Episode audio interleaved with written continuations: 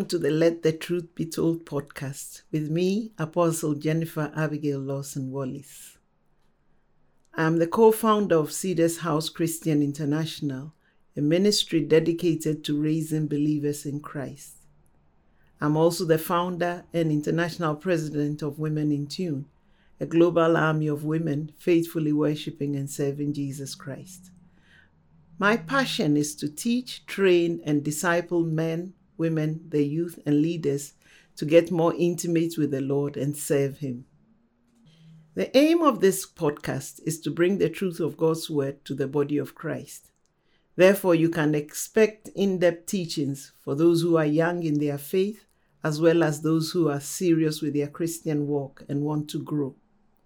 Be ready to be strengthened, equipped, and empowered in your daily walk with the Lord as you listen to the Let the Truth Be Told podcast. We have been discussing the church's role as the royal priesthood, and in the previous episode, we began a discussion of our role as kings. Let's continue to explore this further. In episode 2, we talked about the purpose of the church. And one of the things we said is that the church is meant to be the government of God upon the earth. It is as kings that we will bring the government of heaven into our homes, into our communities, into our schools and universities, into government, into the marketplace. We need to develop the mindset of kings. We need to have an understanding that the authority we have been given is that righteousness shall become a normal thing upon the surface of the earth. For the sake of the next generation, our generation needs to rise up. We need to rise up and stand against a whole lot of things. We need to rise up and start praying. And we need to rise up and start taking action. We have been given the keys of the kingdom. Hallelujah. Even in Matthew 28, Jesus gave us that great commission mandate to go. He said, All authority has been given to me. Therefore, go. We have authority to go forth as kings. In Acts chapter 1, he said, You will receive power when the Holy Spirit comes upon you, and you will be my witnesses in Jerusalem, Judea, Samaria, and even to the remotest part of the earth. That's Acts chapter 1, verse 8. So we have authority. We have been given authority by Jesus Christ. Jesus Christ, the King of Kings, alone possesses all authority, and He has given us authority. And even though He is giving us authority, He has not passed all authority to us. So we need to be under His authority to be able to exercise authority. Hallelujah. But Christ has given us authority over the works of Satan. Let me give you an example. Authority has been given to the policeman to do his job. The government has invested authority in your local PC, your local policeman, to do his job. But for him to do an effective job, he has to take that authority and exercise it. If he just sits at home and doesn't do anything, nothing will happen. The same applies to us. But if the policeman wearing his uniform and the policeman takes that authority by putting on his uniform. Without his uniform, you will not even recognize it. Without his uniform, if he told you to stop, you wouldn't even stop. But once he dons his uniform, we know that he is standing in authority. Now, if the policeman, even in his uniform, gets drunk and is just staggering around and, uh, and stops you, you are more likely to arrest him than he to arrest you because he's not walking in authority. This is what applies to us. We have to put on Christ. That is our symbol of authority. And that's why discipleship is important.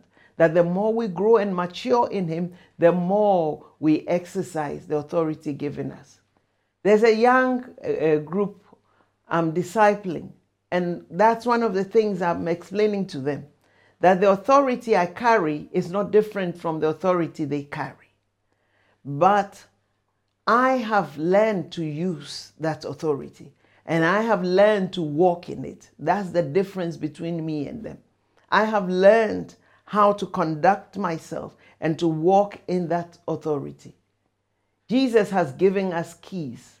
Not everyone knows how to use the keys, but if you learn to use them, you will walk in the authority given. Hallelujah. Even in Luke chapter 10, Jesus said to us, Behold, I give you the authority to trample on serpents and scorpions and over all the power of the enemy, and nothing shall by any means hurt you. We have been given authority as kings to establish the kingdom, authority to preach the gospel and proclaim the kingdom, authority to cast out demons, to heal the sick, raise the dead, pull down strongholds, and set the captives free. Hallelujah. You know, when I think of this, I think of what Isaiah promised us in Isaiah 61 that the Spirit of the Lord is upon me and has anointed me to preach good news to the poor, to open prison doors. How can you open a prison door unless you have the authority of a king? To set captives free. How can you set the captives free unless you have the authority of a king? This is what we've been called to do, and we've been called to use that authority to bring relief to humanity because that is why Jesus came to set the captives free and to redeem man. Hallelujah. As kings, we will fight, we will war, we will battle for the kingdom. What is the kingdom? Righteousness, peace, and joy in the Holy Ghost. Hallelujah. We must fight to protect the boundaries of the kingdom. It's a shame that sometimes people are not sure what we stand for. But thank God the Holy Spirit is restoring truth to us, and we are going to rise up. As kings, as we fight the battle of the kingdom, we will engage in spiritual warfare to overthrow satanic strongholds and influence on people. Look, the past couple of months, a small group of us leaders, we did 10 prayer walks in a particular city because the Lord instructed us to. The Lord showed us, spoke to us, and we did 10 prayer walks. Each prayer walk took five to six hours because we understand our role and we know that God needs us to position ourselves. You need to start prayer walking your street. Hallelujah. Through preaching the gospel also and casting out demons, we must wage war over the works of the enemy and his influence in the lives of people. Through preaching the gospel, we will cast out demons, heal the sick.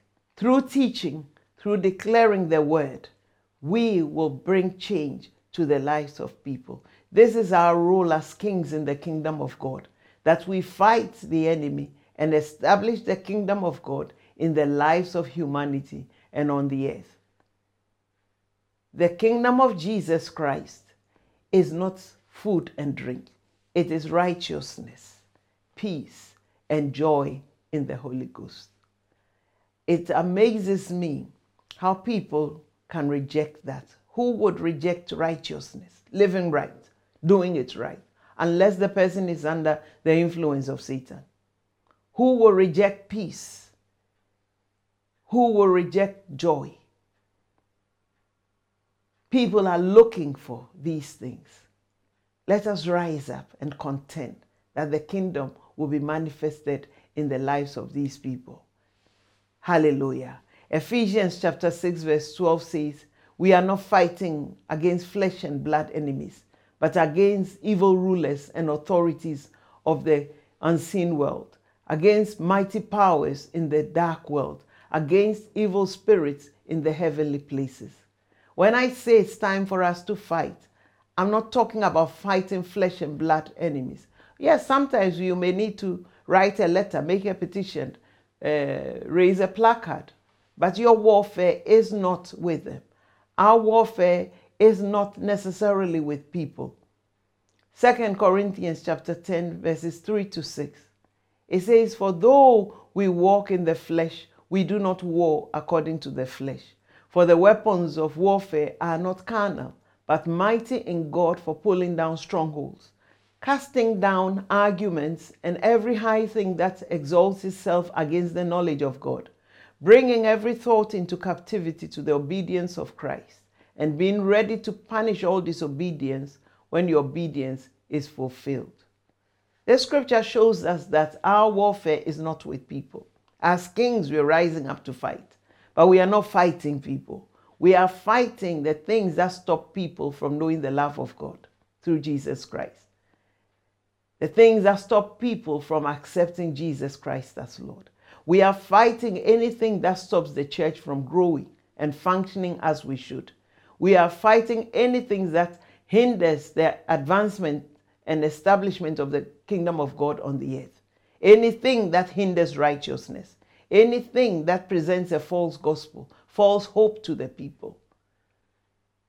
Because it's only in Jesus that there is freedom, there is liberty, there is peace, and there is joy. Hallelujah. Daniel promised us in Daniel chapter 7. I'll read two verses verse 18 and verse 27. In Daniel 7, verse 18, it says, But the saints of the Most High, and I really love this scripture. I love this scripture very much. It says, But the saints of the Most High shall receive the kingdom and possess the kingdom forever, even forever and ever. Verse 27 Then the kingdom and the dominion and the greatness of the kingdom under the whole heaven shall be given to the people, the saints of the Most High. His kingdom is an everlasting kingdom, and all dominions shall serve him. Hallelujah. Ah, Jesus told us, It is your Father's good pleasure to give you the kingdom. In the kingdom, we are kings. We have authority. We have access to the King of Kings. He has mandated us to go set the captives free. And I thank God that the Holy Spirit will enable us to do so. It is in our function and role as kings that the church will establish the kingdom of God in our nations, communities, marketplaces, societies, and nations. When we sit on our laurels, when we, we, we, we give up, when we forget who we are, we find that the evil creeps in. When we are vigilant in our role as kings, we find that victory is sure. And always the goodness of God will win in the lives of people. May the Lord help us. May the Lord strengthen us. May the Lord uphold us. May the Lord raise us to stand as priests in the land and as kings on the earth. In Jesus' name and for his kingdom's sake. I hope you've been encouraged, strengthened, and perhaps even challenged by this message.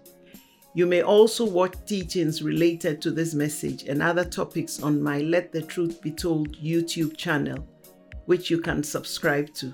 I would love to hear from you, so please do sign up to our email list at lettheTruthBeTold at cedarshouse.org and subscribe to this podcast so that you don't miss an episode.